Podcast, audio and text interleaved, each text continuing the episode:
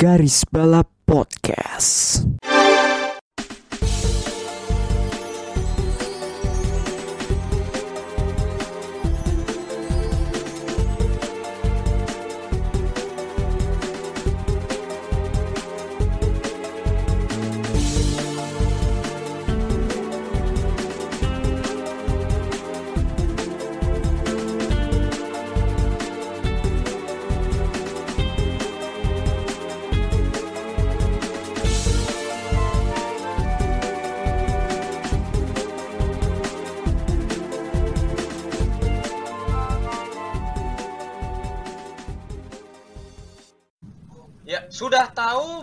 Bapuk untuk apa didukung. Ya, namanya tifosi terlalu berharap sampai lupa yang didukung adalah Ferrari.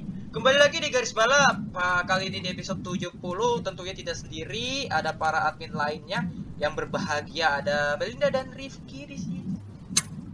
Makasih loh, sudah saya sangat berbahagia gitu. Gimana Ya begitu sih sama. Eh, ini ucapan Williams ya? Aduh, terlihat wajah-wajah sumringahnya ya dari admin para admin-admin karena mera- apa eh, pembalap jagoannya meraih poin ya. Ya, alhamdulillah lah ya. Alhamdulillah. Iya. Eh, apalagi kan saya gitu kan startnya dari mana pit lane. Dua-duanya lagi. Eh tapi begitulah. Eh, saya sih sebenarnya sih tetap meraih poin ya, cuma mengecewakan. Tapi ya itu nanti kita bahas.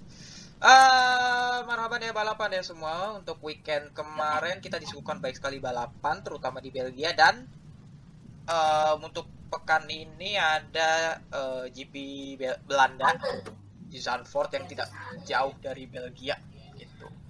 Tapi sebelum kita ke pembahasan utama yang akan kita bahas adalah GP Belgia. Eh, pada weekend kemarin kita ini dulu deh apa sih namanya ke topik-topik lainnya dulu nih. Ada Au- Audi yang sebenarnya apa resmikan keikutsertaannya di F1 untuk musim 2026 tapi belum bisa dikasih tahu ya tim mana yang akan eh, apa namanya akan bersatu dengan Audi gitu. Ya, kalau itu sebenarnya tinggal nunggu formalitasnya aja. Ya, apalagi apalagi kan si Sauber kan si Alfa Romeo-nya kan mau cabut kan akhir 2023. Yoi. Tapi ya skemanya bakal gimana nih? Apakah 2024 udah pa- pakai nama Audi di mobilnya mereka paling enggak atau emang ya udah namanya Sauber aja sih. Feeling gue sober aja dulu. Sauber aja dulu. So, masih sober sih kayaknya. Dan kayak dan kayaknya paling dikasih logo Audi di rear wing paling Ya as a sponsor aja sih. Karena dan supplier. nggak nggak belum belum belum. Belum ya? Kan kontraknya kan 2026. Jadi gue Hmm. gue lebih ngeliat Itu bukannya kayaknya kemudian mereka sebagai fully S itu. iya bener-bener tahun pertama mereka gabung F1 2026. Iya. Soalnya itu kan Karena kan eh kalau 2024 langsung pakai badge Audi itu Ferrari apa nggak nggak panas apa? ya sih. Malah chaos ya. Oh, nggak ada. Kecuali ya pakai RBPT. Tapi kan RBPT juga nggak mesti tanda tanya kan. Jadi atau nggak dengan eh, Porsche.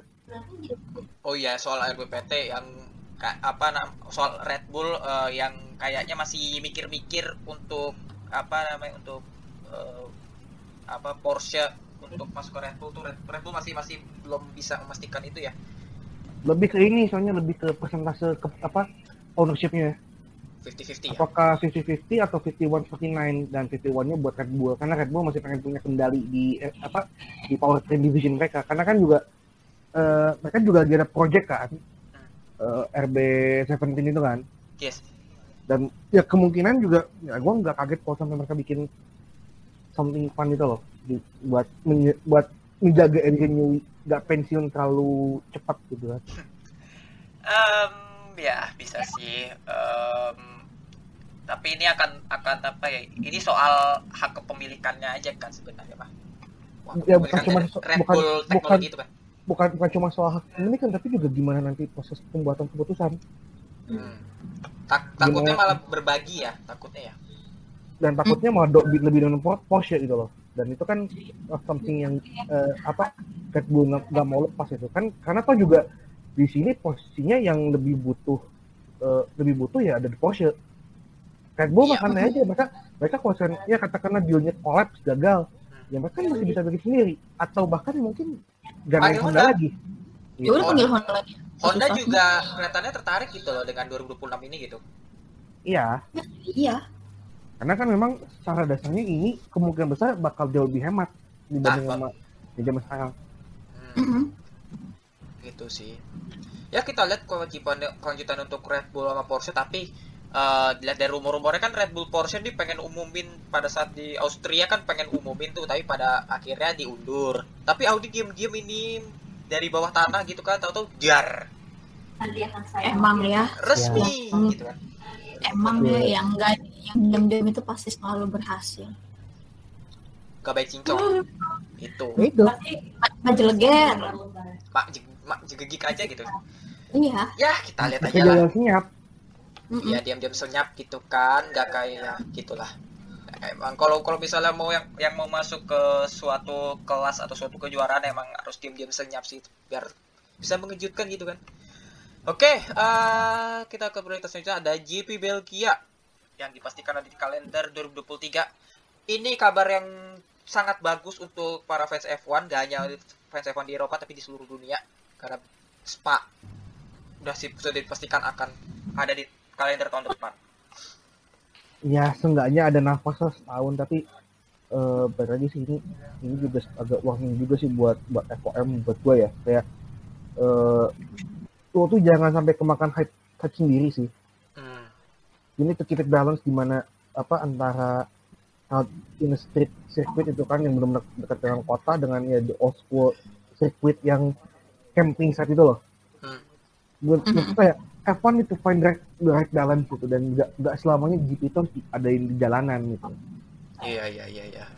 Ya paling nggak ini ya, lu boleh berinovasi tapi tidak melupakan tradisi lama lah. Ya, Kasarnya gitu kurang jangan lebih. jangan lupa sama akar lo aja Hmm. jangan jangan sampai kan ujungnya makai naskah gitu kan pasar atau apa agresif banget ekspansi segala macam begitu dapat regulasi bapuk dan ya apa perlahan kan sponsorship keluar penonton juga sepi gitu kan Hmm. Apalagi NASCAR tuh waktu itu pernah tuh ditambah sayap. itu juga juga Iya. nggak nggak habis pikir itu. Tapi perlahan dengan gen gen next gen ini NASCAR gua rasa balik lagi sih. Ya, itu sih. Tapi ini ka- kabar yang berbahagia ini untuk para para fans motorsport terutama fans F1 GP Belgia sudah dipastikan akan di kalender 2023.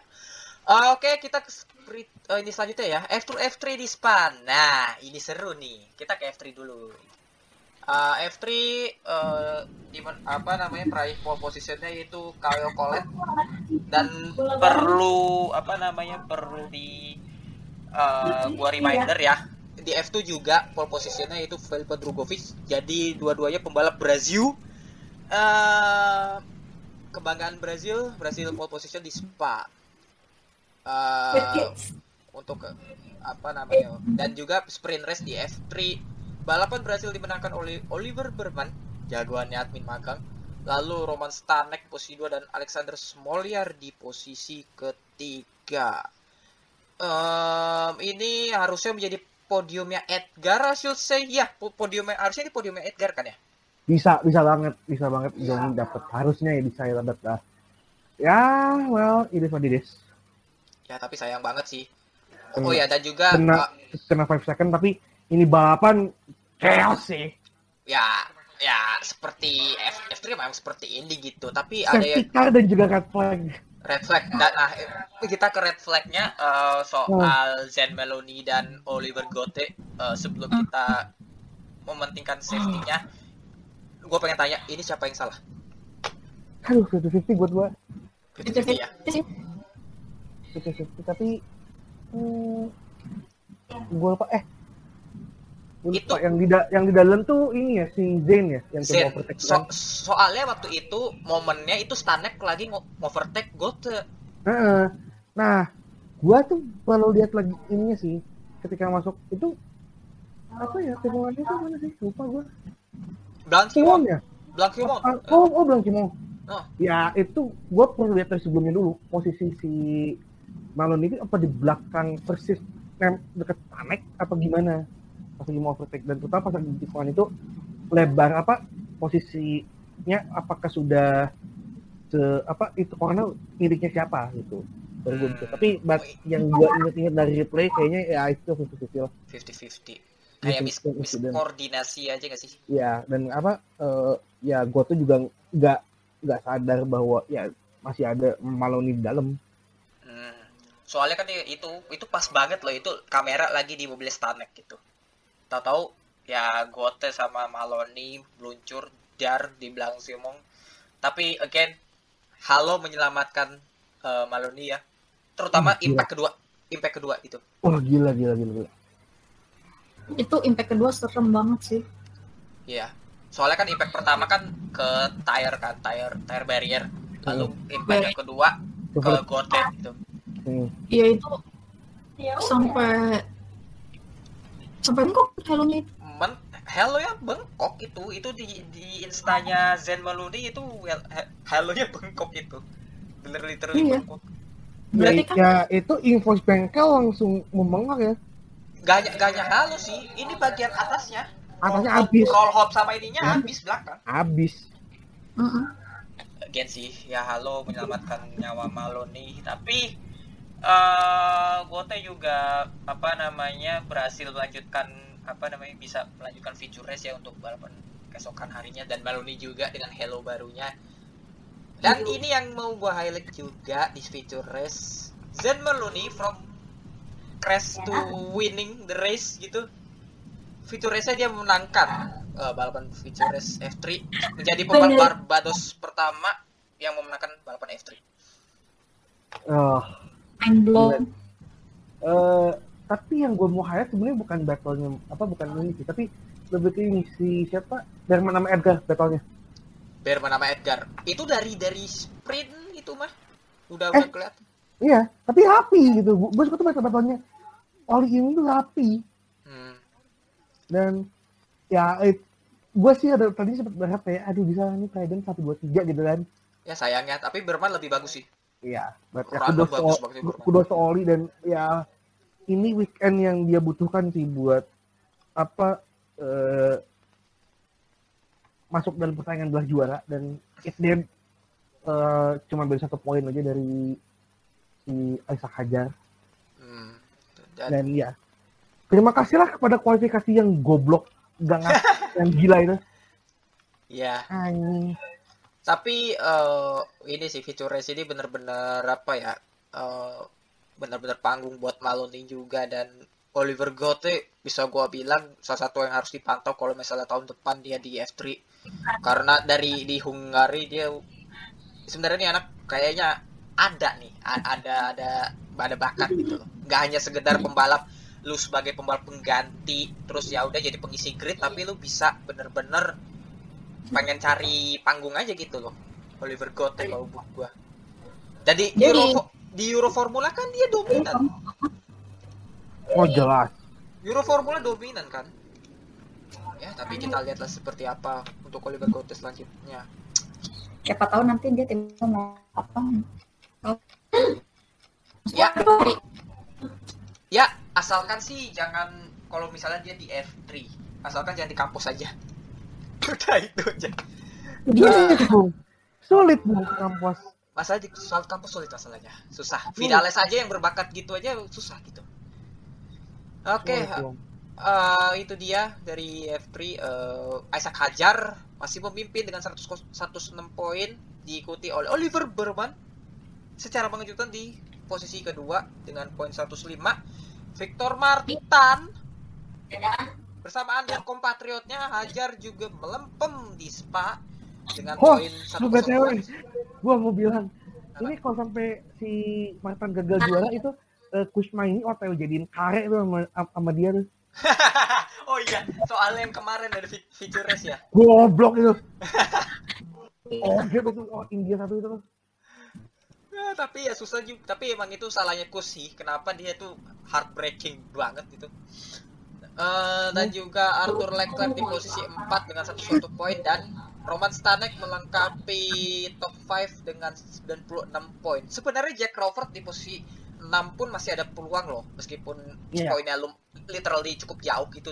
Dia mengumpulkan 80 poin berbeda 26 poin dari Isaac Hajar. Cuma masih ada potet masih ada kemungkinan semua bisa terjadi gitu apalagi Zandvoort dan Monza gitu kan. Dua ronde lagi gitu kan.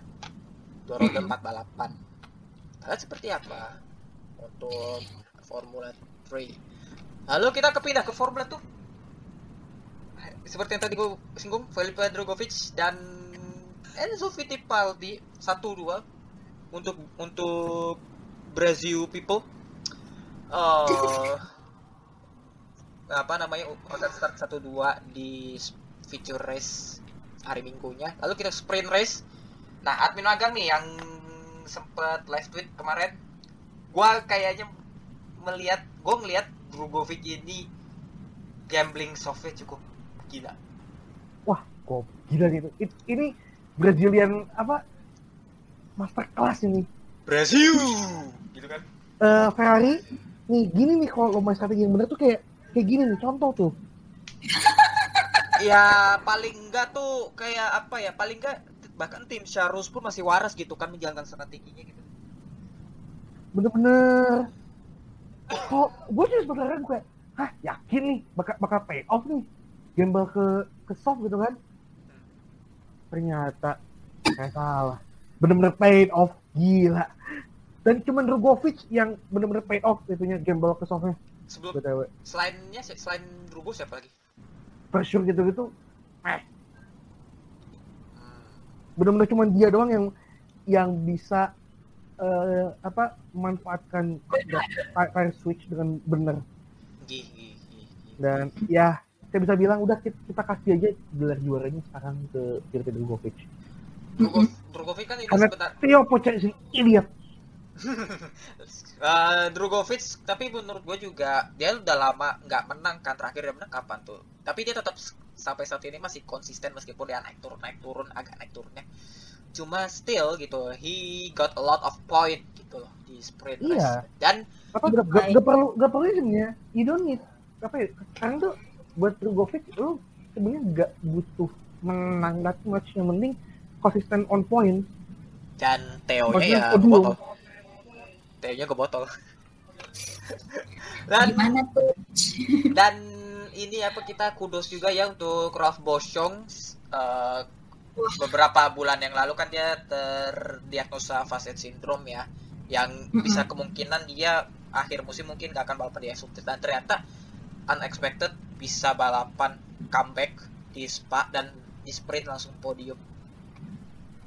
Itu luar biasa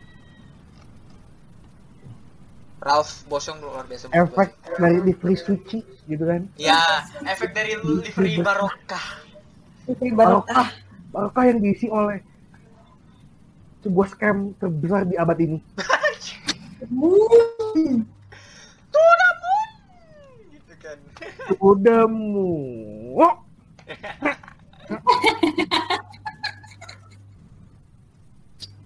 Bocor. Kita beralih ke feature race eh, balapan versi panjangnya. eh Jack Duhan memakai strategi undercutnya belum main berhasil ya. Dan apa sih namanya? Theo. Sayang banget. Tapi kayaknya gua itu bukan bukan bukan Mecha Group ya menurut gue sih. yang nggak tahu sih gua. Yang pasti itu mechanical problem tapi nggak tahu apakah itu dari Mechacom atau atau apa gitu kan. Soalnya kalau kalau kalau Group tuh ter- terdengar jelas ki. Mesin entah mesinnya ya, Ya, yang pasti- tipikal gitu kan. Ya yang pasti dia kena korban gacanya F2 aja dah. Kalau itu mah udah pasti. Di mana-mana mah gacha F tuh udah gitu loh. Tapi eh, pembalap yang memenangkan sprint race kemarin Liam Lawson di feature race berhasil podium. Akhirnya Alhamdulillah. Dan Ya, tapi udah telat sih buat I think ya udah telat dia buat dia game momentum buat this campaign. ya tapi ya at least itu meringankan beban dia sih karena kayak dia kayak udah pasti gak bisa apa eh, chasing the championship gitu kan chasing the title tapi eh, dia bisa bisa tampil optimal gitu di Spa. Tapi ada yang mau gua apa sih namanya ada yang mau gua ini sih highlight lagi for sure kalau nggak salah pakai apa namanya pit stopnya belakangan tapi bisa finish di P4 gitu again it's ya itu jagonya dia sih buat Iya. buat maintaining that gap Hmm.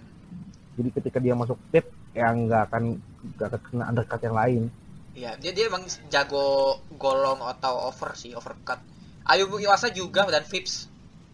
Of course. Yoi.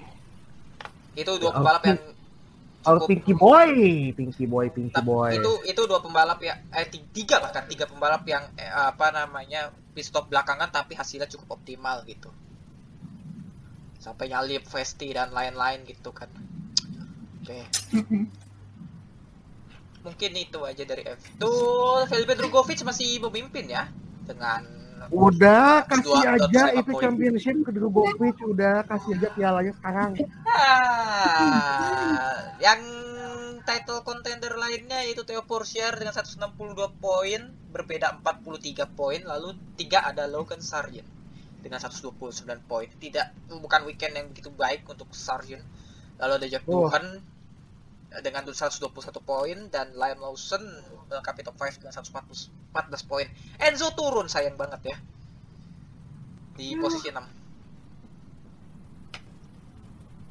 Ya, kita lihat seperti apalah. Tapi ini Logan nih mulai-mulai nih. Mulai-mulai turun.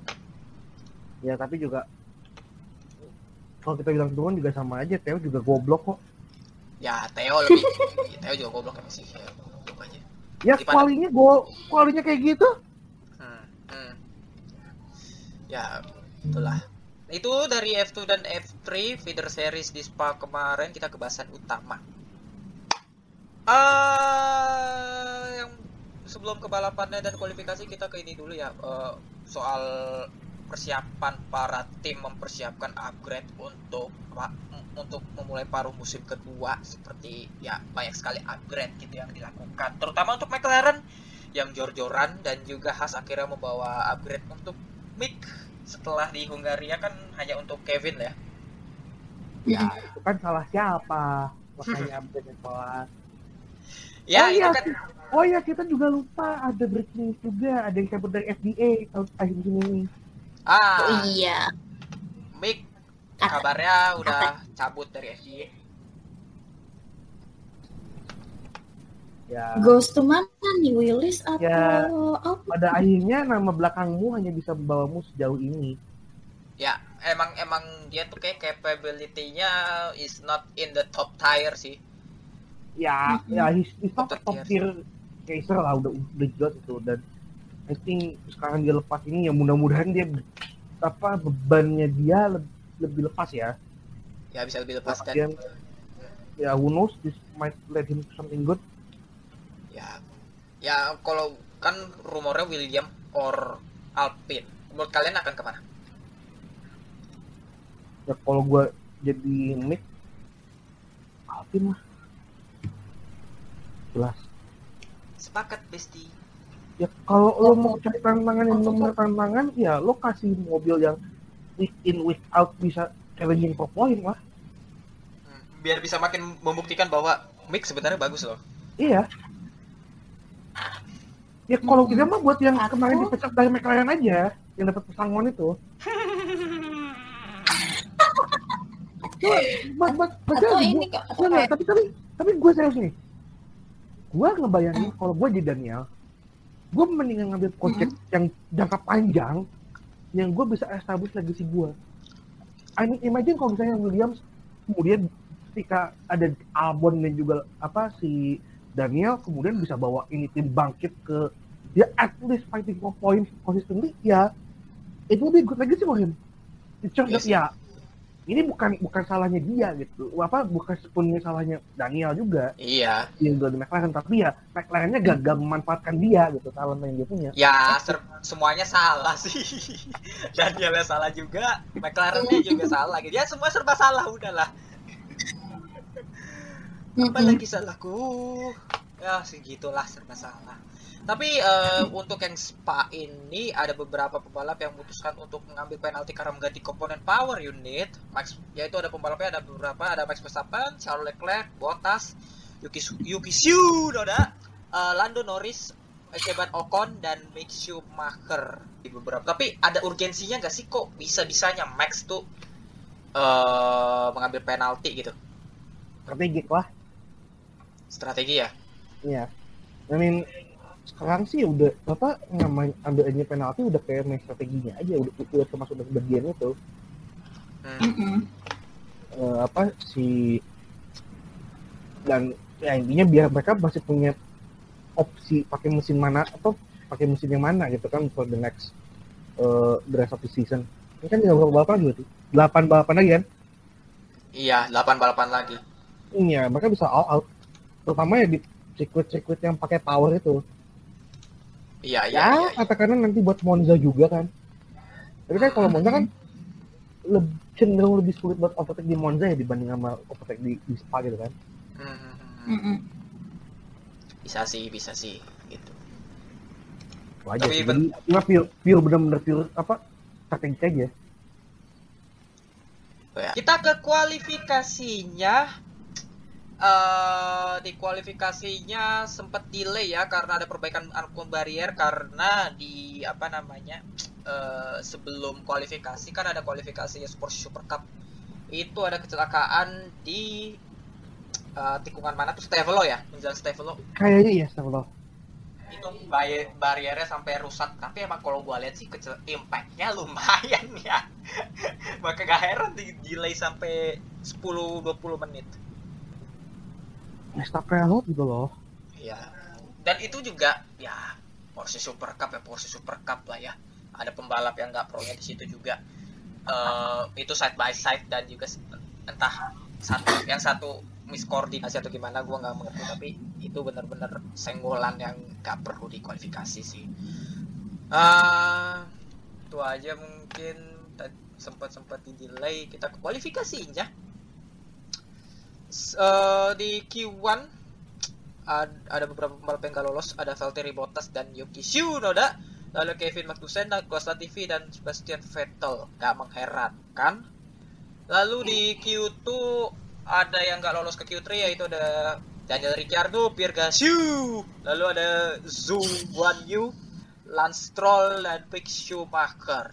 Yang mengejutkan Padahal- adalah nggak padahal udah ada yang dikasih towing tuh Iya, udah dikasih towing loh itu. towing gagal. Tapi eh give credit lah untuk Alex Albon yang berhasil nyentuh Q3. oh jelas Oh iya, jelas jelas. mamen Jelaskan. jelas stop. jelas Anjir. Alex ada Albon Tweet. mamen Nemu aja ya foto-fotonya si, si, si Williams tuh nemu aja loh. ya itu polisi ketemu towing enggak ini ya pak ya biasa di marketing lah kan oleh- aktivitas terbaiknya buat Alex Albon kan Dan aktivitas terbaik untuk F1 bukan MotoGP. Ya, Ah. udah. Itu sih. Eh, tapi di kualifikasi ini ada Max Verstappen yang sudah dipastikan akan start dari barisan belakang, bukan paling belakang. Dia akan start dari posisi 14 dan yang menepati pole adalah Carlos Sainz Jr. diikuti oleh Sergio Perez dan Fernando Alonso. Pembalap kesayangan kita semua di Ya. grid ketiga. senior eyebrow once again ya. Tapi sebelum ke itu ya gue mau ya ini sih bilang lagi ke Albon ya. Gue ya again eh, karakteristik sektor satunya benar-benar membantu Albon sih membantu Williams karena ya kita tahu lah Williams itu basically kan mobil NASCAR ya pakai kedok F1 aja. Kan di lurusan kencang tapi kasih belokan yang sekian dan terima kasih udah Iya iya iya. dan downforce itu Iya dan iya. nggak kasih tag kayak gini ya ditambah lagi juga dapat ya sedikit giveaway lah ya dari sahabatnya gitu kan di di, di Mercedes gitu kan Hmm. dapat towing towing Hmm. mantap gitu kan Iya, bener bener bener bener bener bener bener bener. ini ya ya gue sih ya bersyukur lah eh, Albon bisa eh, P6 on pace ya. Maksudnya ya orang bilang oh kan tapi pada adu penalti ya. Tapi kan dia masuk ke Q3 kan itu ada effort gitu kan. Bukan bukan apa bukan lu masuk top start untuk fit apa start di top 10 itu hasil giveaway. Enggak. Enggak toh tapi lo kalau toh kalau misalnya itu kalau misalnya apa ya eh mereka gak dapat penalti itu juga ya udah pasti top 10 Alex Albon mah. Iya dan juga berkat Williams yang emang ya emang mobilnya cocok di Spa aja sih. Gitu. Oke kita ke balapannya mungkin. Eh, di eh, sebelum itu ya tadi ya sebelum eh, balapan dimulai diberitahukan bahwa Yuki Tsunoda akan start dari pit lane. Dan juga eh, pacarnya itu Pierre Gasly. Berha apa namanya? Menemani pacarnya start dari pit lane. Gimana tanggapannya nih? Kayaknya Alfa Tauri ini eh, si ini kayaknya cukup ngefans sama CR7 sehingga merekrut Yuki Shu, Denoda dan Pierre Gasly gitu kan. ya intinya apa eh, Yuki ngerasa kayak dia nggak bisa hidup apa dia nggak bisa balapan tanpa ada bebeknya di sampingnya kan Tapi ini udah gitu juga. tapi ya kita ke restartnya aja. Restart berjalan normal eh, tidak ada hal-hal yang ini banget ya. Sainz berhasil startnya bagus sekali dan Alonso juga what a start eh, dari Alonso tapi Perez sayangnya melorot. Tapi ada satu kejadian yang terjadi di Lecom yaitu Hamilton dan Alonso bersentuhan dan mengakibatkan Hamilton DNF. Nah, seperti itu mobil terbang. Tapi menurut kalian ini ini salah siapa? Racing incident. Hamilton jelas ya buat gue Hamilton clear Hmm. Tapi kalau admin ayang menarik nih. Kenapa admin ayang kalau racing incident? Karena ini lap pertama. nah walaupun lap pertama masih ada caveat ini nggak nggak yang rame di turn satu ya kalau ini di turn satu gue bakal agak lebih ini ya bakal nyanyi bakal bakal, bakal izin tapi kan ini jelas kan maksudnya uh, that corner belongs to Fernando Iya sih benar. Lewis gak punya hak di situ Soalnya Iya. udah, udah terlalu mak itu maksa gak sih? Soalnya Terlalu dari, dari maksa. tutup dari tutup. Tipikal Udah. tipikal banget. itu karena udah ditutup sama Alonso dan itu haknya Alonso btw kalau aku ya aku ngeliatnya itu haknya Alonso Iya. Gitu. Ya itu cornernya Alonso. Corner Alonso. Dan Alonso kan sempat bilang oh, what an idiot eh, dari Hamilton gitu. Dan ya dia bias dia bilangnya nyinggung kan. Ya dia biasa start dari terdepan mulu sampai Nggak. nggak tahu gitu. Dan itu spontan dong. Spontannya Iya. Alonso gitu. Itu mah purely adrenalin dari Alonso bukan berarti Alonso nggak harus sama Hamilton. Mohon maaf nih ya. Soalnya kenapa? Lu nggak tahu kondisi pembalap lu nggak tahu tekanannya pembalap tuh seperti apa. Tekanan pembalap tuh udah dari dari paddock sebelum masuk ke mobil tuh mereka udah ada tekanan. Apalagi mereka pada saat masuk ke mobil. Itu adrenalinnya berpacu cuy.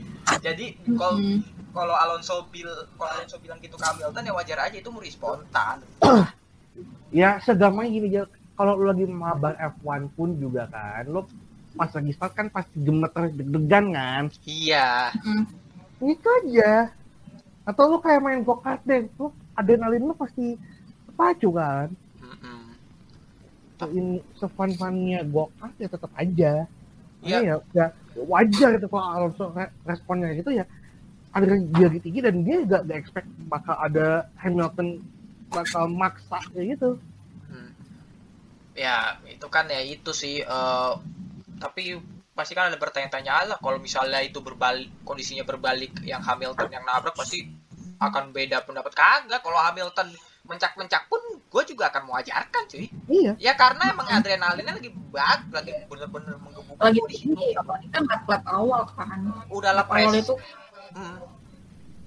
pressure full fokus dan emang adrenalin di mobil tuh lu nggak bisa merasakan apa yang pembalap rasakan. udah lu mau fans siapa pun ya lu nggak akan bisa merasakan adrenalin itu gitu loh itu aja sih. Jadi yang bilang bahwa apa Alonso nggak ini banget ya? Gua- tipikal Alonso juga seperti itu. Tapi ya emang pembalap tuh emang itu responnya dia gitu loh. Itu spontanitasnya dia gitu loh. Bahkan bahkan adrenalinnya itu kan masih kebawa di post race interview gitu loh.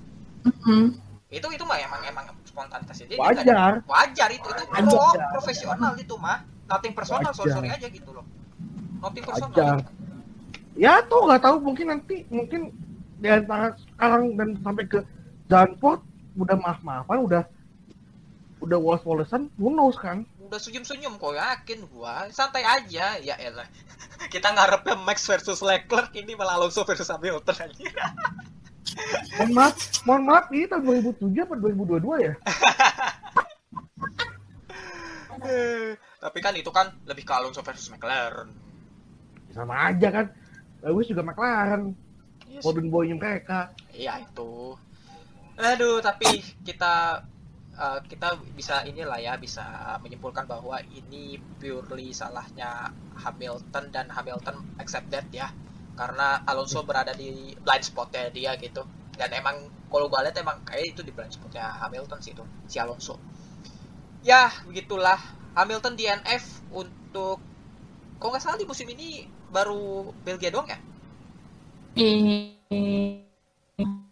Iya, iya benar. soalnya Iya. secara Hamilton tidak ada technical problem apa apa gitu.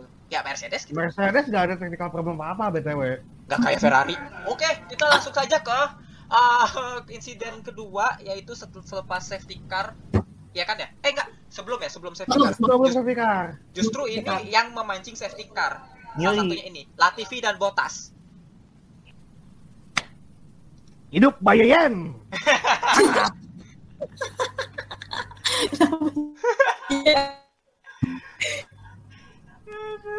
saya cinta kembali tengah malam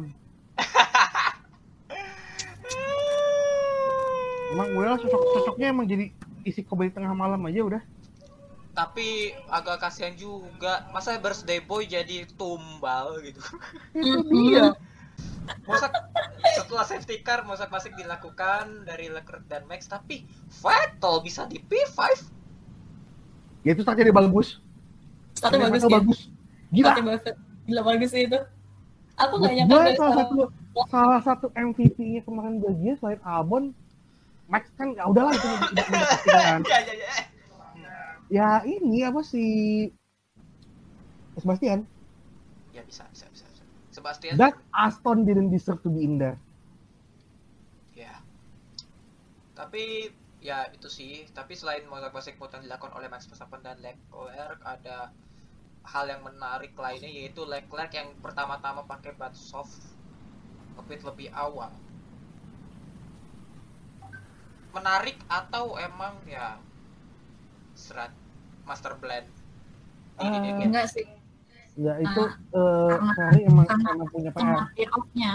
Karena tear off-nya Max. oh iya itu perkara Satu- iya itu perkara satu tiro sorry per- ya satu karena tear off kedua juga Ferrari kan juga apa eh tire deck mereka kan sangat-sangat parah kan sebenarnya Mm-mm. dan Jadi juga mereka kan memakai ban soft ya itu kan Ya. lebih lebih itu oh bener ditambah. strategi yang max tapi tidak. Not not not not. Ya, really ya, nggak mulus gitu. Ya ditambah kena take off-nya Max ya udah lengkap udah bubar itu strateginya Leclerc iya betul sekali. Tapi lihat-lihat ini Sainz eh, mobil lainnya. Ferrari lainnya Sainz mengendur dan Max dan Red Bull langsung gempur. Gempur segempur-gempurnya itu gila itu Max. Ya. speednya. Ya gempur ya gimana nggak gempur itu selama throughout that weekend the whole weekend itu Red Bull nyaman banget ini gila. Ya Gak ada yang bisa nggak gak bisa ny- nyamain pace nya Max. Santapan gak sih Spa itu santapan Red Bull udah? Udah. Makanya ini dalam beberapa tapi yang bikin kaget ada gapnya sejauh itu. Senyaman dan sejauh itu. Senya- ya santapan udah. santapan Red santapan Red Bull itu mas mah. padahal itu udah udah udah, udah, udah expect kayak ah ini kayaknya mulai bakal kendor nih gara-gara aturan apa lain gitu kan. Ternyata kita salah. Enggak. Ya lu lu lu lupa. Red Bull kan ada kartu as gitu kan. Ah, ternyata memang Adrian Newey dan apa eh, buku ajaibnya lebih sakti dibandingkan dengan regulasi FIA ya. Gila itu. Bener-bener capsir buat buat Adri Niwi sih. Aduh, tapi eh, berbicara soal Max, ya Sainz juga mengendur juga karena emang nggak bisa nyaingi mobilnya Red Bull. Tapi ada, tapi nggak hanya itu, strategi mereka juga nggak bener. Ya, Plan A, B, C, D, E, F, G, A, J, da, da, da, da, da. Gak ada yang bener. G stands for God save us. Plan D for depression. D for disaster. plan F is fuck you all. Plan F is Plan- failed. Eh, plan B is papan kulo. Udah. Plan B Plan- is bastard. Nggak, plan M is for Mamma Mia. Oh iya. Plan I itu itu me Mario.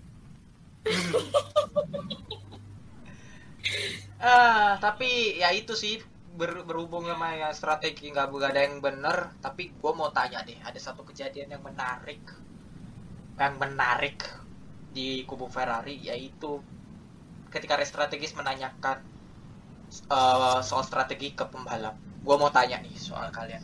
Em, sebenarnya ya, sebenarnya gue menurut kalian ya, eh, Ferrari menyiapkan situasi yang seperti ini gak sih ke Leclerc atau ke Sainz gitu? Kayaknya sih enggak deh, makanya dia nanya. eh apa ya? Menurut gua wajar kalau misalnya strategis nanya ke pembalap karena kan pada akhirnya pembalap yang yang punya feel yang yang ngebalap kan. Mm. Ya, dia yang dia yang tahu apa dia yang bisa ngerasain kondisi apa yang dirasakan gitu kan eh, gimana gimana bannya apakah dia suka atau enggak gitu berapa ini. Tapi kan eh, ya tetap aja sih pan, eh, ditambah juga emang apa FP kan nggak optimal kan, karena suhunya sangat beda kan sangat dingin kan dibanding sama balapan hari minggunya kan itu cerah banget cerah. Tapi ya I don't know gue Ferrari 2 ini kayak agak jarang-jarang sih. Ini ingetin gua ke Spanyol 2020 ya yang sampai Sebastian tuh jadi strategisnya Ferrari itu loh. Itu kan, gue gue gue mempertanyakan itu. Apakah Ferrari sebenarnya menyiapkan berbagai macam apa ya, strategi sesuai dengan kondisi di sirkuitnya apa enggak? Soalnya itu itu yang gue pertanyakan. Karena kalau emang mereka sudah siapkan itu harusnya it's not a problem dong. Harusnya mah nggak nggak nggak sampai segitunya menanyakan ke pembalap soal strategi dan segala macam gitu loh. ah tapi ya. Iya, Terus sih pada padanya tetap pembalap bapak pembalap yang punya punya feeling sih. Tapi Kian nggak nggak sampai kayak begitu gitu loh. Iya sih tapi nggak nggak sampai sedetail itu sih. Itu itu jadi bahan santapan santapan apa tim tim lain aja udah. They have no plan. kan radio radio kan emang apa radio antara apa pembalap dengan tim kan available buat semua kan. Iya. Hmm. jadi ya ya. Nah, gua gua gua udah udah udah nggak ini lagi lah apa gua udah nggak bisa pikir lagi sama Ferrari udah. Gua kan juga gua kan as a tifosi kan gak ada pembelaan apa apa itu udah titik-titik di mana titik-titik malunya dari Scuderia Ferrari gitu.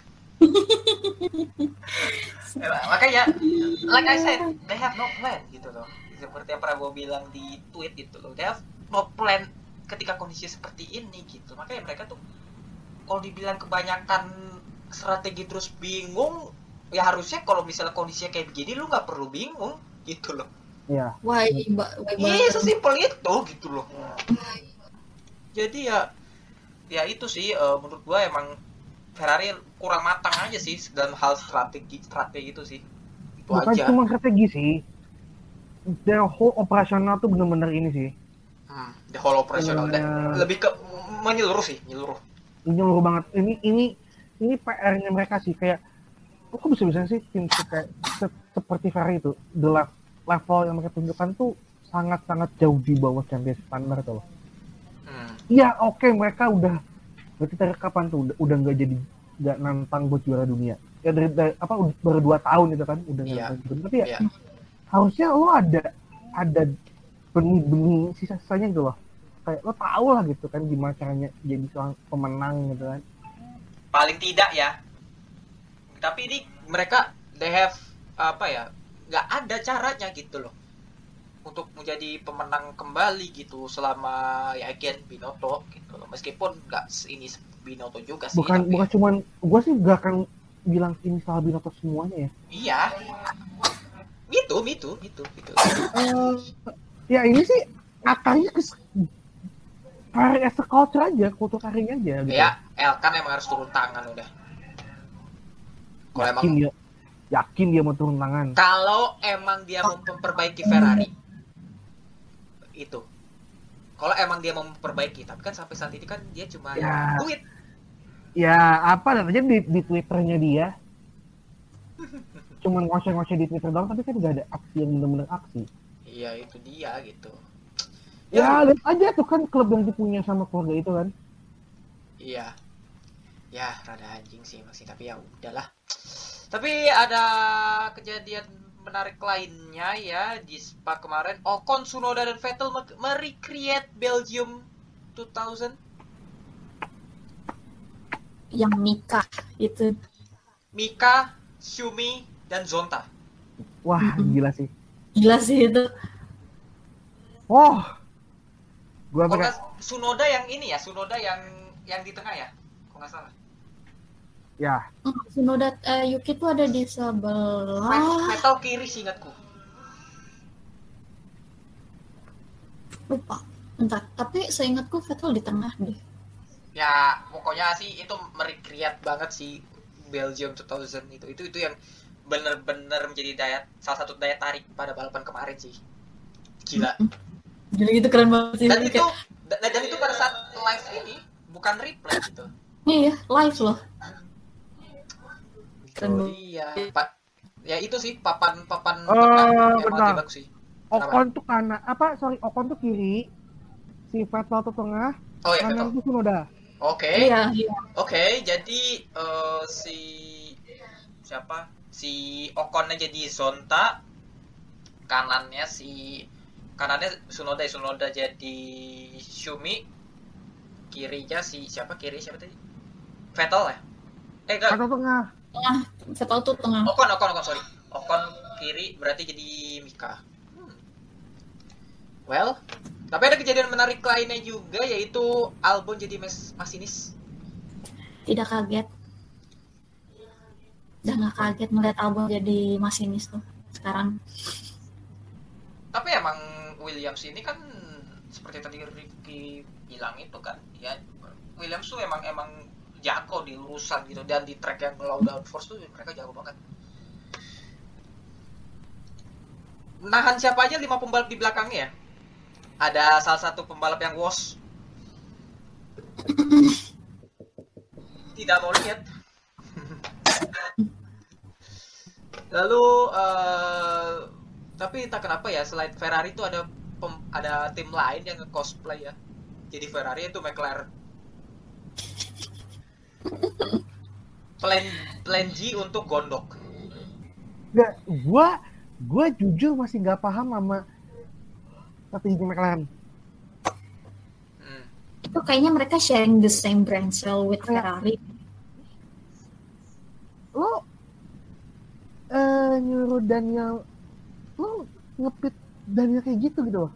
Ngepit Daniel strategi yang harusnya ya terlepas bahwa ya lo pakai konfigurasi wing yang jauh lebih eh, berat ke downforce atau ya mau ya basically you handicap tapi tetap aja posisi Daniel tuh paling depan gitu loh. Hmm. ya pak ya prioritasin dia over Lando. Hmm. dan gue Iya paham dia dia pengen apa McLaren tuh pengennya ya udah we, we want to the opposite of Williams gitu kan mereka pengen overtake Albon karena kan Albon sangat sangat susah buat di overtake ya karena ketolong di apa Strike eh, di di Kemal Street kan Hmm. dan the only mistake yang Albon perbuat sama balapan kemarin cuman apa eh, di lekom doang yang bikin Ocon bisa overtake dia yang dia bablas dikit Oh iya iya. That's it. Lebih dari itu balapannya rapi kan? Buat Albon. Albon Albon juga ya itu hampir nggak kekejar juga sih tapi ya. He's doing kayak kayak gap gapnya tuh segitu-gitu aja. Segitu-gitu aja nggak nggak kurang nggak lebih. Heeh, kayak 0,5 nggak nggak nggak bisa lebih gitu loh. Nggak ada yang bisa deket. Nggak ada yang bisa ngedeket. Tapi tapi eh, menurut kalian ya McLaren rada kaget gak sih berada di posisi yang kayak sekarang? Kayak they have no strategi yang bisa mengakomodir eh, situasi sekarang gitu. Again kalau kita ngomong strategi ya eh, gua sih menjadi caveatnya adalah ya it- apa mereka nggak punya data yang optimal buat buat eh, strategi di di Spa tahun ini. Karena basically kan eh, cuacanya sangat berbeda kan? Cuaca berbeda Mhm. juga sih. Cuaca berbeda. Dan dan tahun lalu kan nggak ada game sama sekali kan? Cuma pakade doang kan? Kemarin kan pakai par pakai data 2020 masa ya itu dia makanya. Kayak Hmm. ya ah ya emang emang by variable variabelnya juga sih ya juga. sih tapi tapi yang kita buat kritisnya adalah how they treat Daniel sih. How, how they decided ya udah gua- kita we gonna overtake Daniel by doing apa by doing the opposite of Williams ya tapi emang ya mungkin sih emang sih. McLaren juga udah lepas musim ini juga kayak ya kalau misal di overtake Alpine ya udahlah emang mereka layak berada di sini. Oh udah kok. Yakin kok itu mah. Udah. Alpine meskipun nggak sekonsisten konsisten itu tapi mereka mobilnya lumayan loh gitu loh. ya dia give them a good weekend. Mobil mereka tuh bagus. Hmm, in a good in a good day mereka bagus. Itu aja sih. Lalu nah ini dia ini kayaknya adalah salah satu momen di mana yang kalian nanti nantikan tapi tidak saya nantikan Ehm, itu di last eh eh, bukan last lap sih, di penultimate lap-nya gitu ya penonton betul A- un- unnecessary pit stop from Leclerc. Ya, tapi sebelumnya sempat sempat dia tuh sempat menolak untuk ngepit, tapi dipaksa. Nggak dipaksa sih, kayak disuruh untuk ngepit gitu. Dan itu dituruti oleh Leclerc itu sendiri. Menurut kalian gimana sih nih? Nih, nih gini, bayangin, bayangin, bayangin aja dari awal. Lek, eh, si tim radionya kan udah bilang bahwa ya kita paling nggak mentok-mentok P5 gitu loh itu Hmm. udah menandakan bahwa kok lu nggak nggak apa ya gue nggak tahu ya pakai ini yang berdasarkan datanya mereka untuk udah apakah mereka udah menghitung kalau misalnya kondisi seperti ini akan finish berapa ya kita nggak tahu tapi lu mengejar untuk P5 dan juga lu berada di P5 terus lu melakukan lap pit stop untuk mengejar fastest lap yang ada lu disalip sama bapak-bapak berusia 41 tahun. Lanjutkan Gus. Lanjutkan Gus. Lanjutkan Gus. Lanjutin Gus. Piye gitu loh. Masa lu udah udah pakai soft terus tahu lu bersayap sama bapak bapak komeng satu itu kan aduh. Emang emang emang emang emang emang pada saat dia pada saat Lakers melakukan besok kayak lu lu tuh rela untuk finish di P5 dan ngejar fastest lap lu sadar gak sih poin lu tuh makin jauh? Sadar gak sih gitu loh kan? Itu malah bukan mendekati malah cukup malah sama aja. Fastest lap cuma satu, satu poin loh satu poin dan, Ya. dan posisi lima berapa? Wait wait wait wait lima. Posisi lima berapa? Sorry sorry, sorry. Eh, 10 jadi kalau misalnya Ya. Leclerc itu berhasil fastest lap 11 poin gak akan mengubah apa-apa nothing change with that. Nah tapi ya itu sih. Menurut gua tuh unnecessary pit stop. Dan bodohnya lagi saat saat checkered flag dia diinvestigasi akibat speeding in the pit lane dan ternyata benar 5 second penalty. Gak dapet fastest lap gak dapet eh, P5 kena penalti 5 detik. Nasib, nasib. gimana Gus? Udah Gus. Mau masih mau lanjut Gus. Mencak-mencaknya Gus. The fuck? Apa? Kalau itu juga nggak apa, Gus. Yuk lanjut aja Gus. Monolognya Gus. Gua suka nih gua suka nih ngeliat ngeliat tifosi kayak gini nih.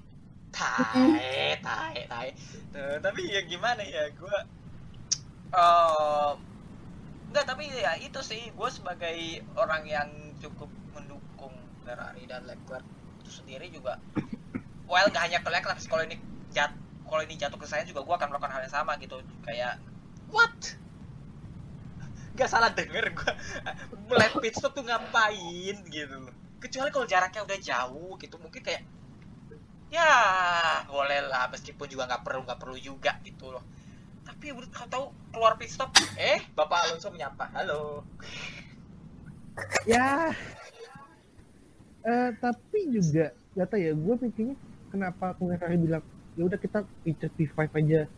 Mungkin karena gapnya sama Russell terlalu jauh buat dikejar. Ya Dan- mobil juga dan- sih. dan Ferrari harus nursing tire degradation. Hmm. tapi Gitu. untuk yang untuk yang pit stop itu ya itu udah jelas ya saya udah bilang beberapa kali itu saya gak gagal paham yang ada saya ketawa. Gue ketawa sampai gue bengek btw ya lu bayang lu bayangin aja. Gini gua- gini. Gini gue pas lagi ini kayak hah? Yakin nih mau pit stop? Ini ada di windownya Alonso gitu Al- ini ini tuh masih gak aman you get you fucked up di pit stop lu bakal overtake sama Alonso di exit. Iya. Lah. Kejadian kan? Gagal kan Mm-mm. ternyata kan? Mm-mm. udah gitu gue cek Twitter kan? Gue buka Mm-mm. HP abis ini. Nah loh kok entah hang on. Leclerc is being investigated for speeding in pit lane. Hah? Dan ternyata dapat penalti. Ya udah gue makin puas tahun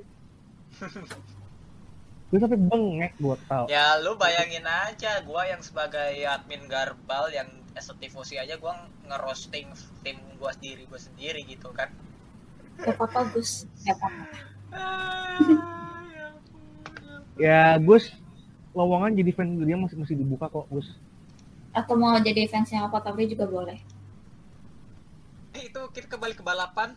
Max Verstappen berhasil memenangi balapan di GP Belgia dengan sangat luar biasa. Dia yang mendapatkan fastest lap. Literally dia yang mendapatkan fastest lap. guys Hmm. Apa? gimana kalau kalau misalnya eh, udah aja championship dikasih aja ke Verstappen di Zandvoort aja udah gak perlu nunggu, nunggu Singapura udah Gua udah capek.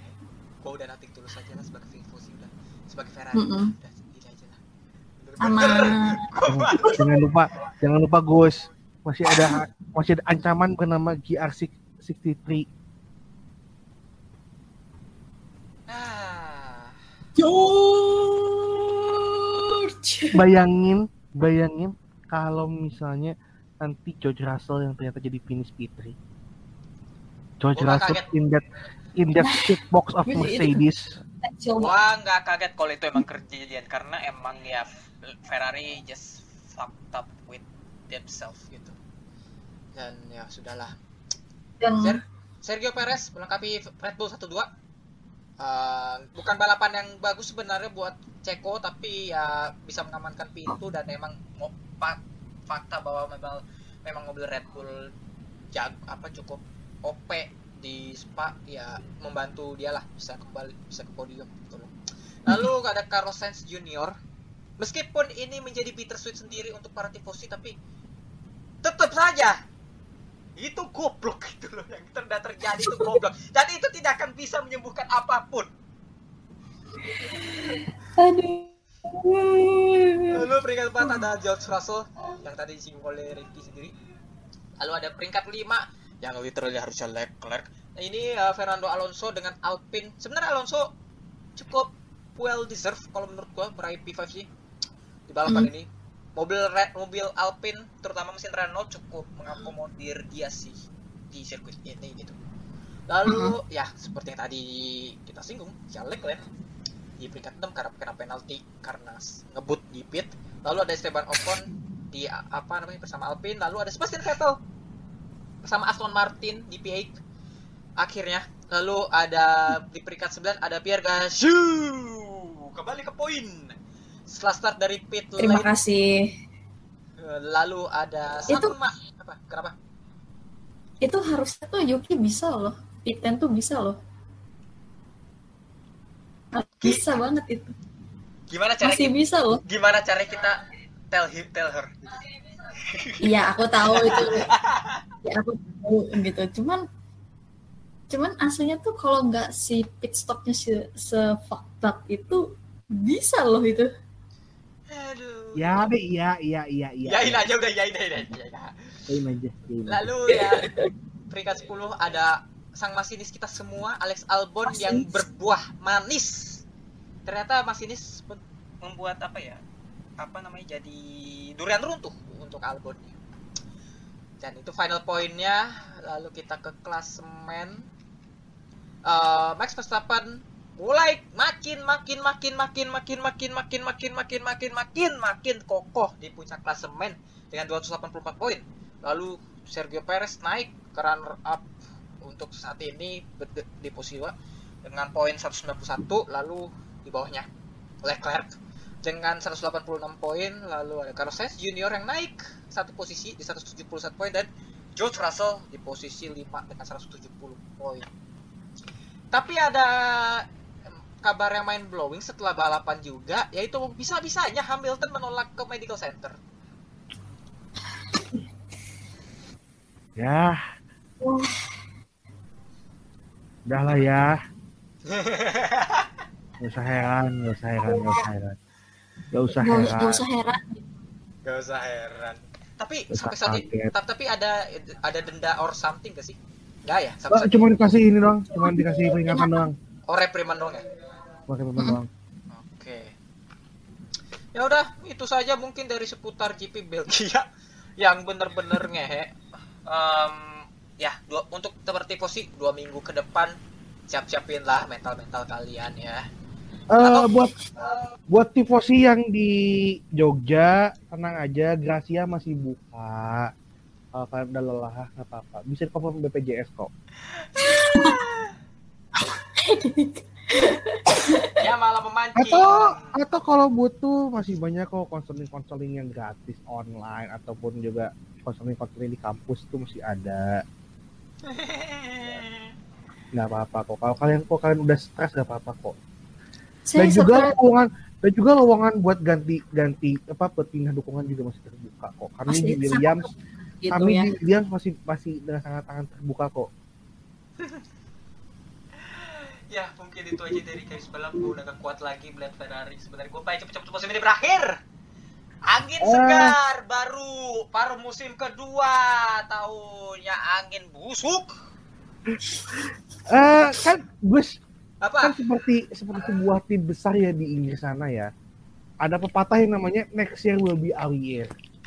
Ya, itu kan Itu buat kan- anda tifosi gitu kan. Dan, Yo, dan, kembali lagi saya juga nggak capek gitu kan. Walaupun saya, saya capek sih buat ngingetin ini buat tifosi tapi eh sekali lagi buat tifosi jangan terlalu congkak kalau sapunya bagus. Ingat perbanyaklah ibadah malammu perkuat itu kan ngetuk tulang itu yang, yang kenceng gitu loh doa tuh yang kenceng gitu kalau bisa tuh kasih apa donasi tuh ke siapa? Yusuf Mansur kayak ke gereja ke apa pun yang percaya ya, Pak Berbanyak tolong sedekah. doakan. Nggak, tolong doakan Ferrari Gak apa-apa saya miskin yang penting Ferrari juara. Ya pokoknya good things becomes a good things juga lah ya. aduh ya ampun. Gue pengen cepet musim ini berakhir. Gue udah males dah oke itu aja mungkin dari episode top 70 ini. Terima kasih sudah mendengarkan. Jangan lupa follow sosmed kita di Instagram, Twitter, dan podcast kita Spotify garis balap ya. Eh, dan itu saja mungkin dari kita. Dan juga jangan kasih jangan lupa kasih rate jangan lupa kasih rating eh, di podcast kita. Itu aja mungkin dari kita. Gue bagus Melda dan review undur diri. Sampai jumpa di episode berikutnya. Salam motorsport. Dadah dadah dadah dadah fuck you Ferrari Thank you.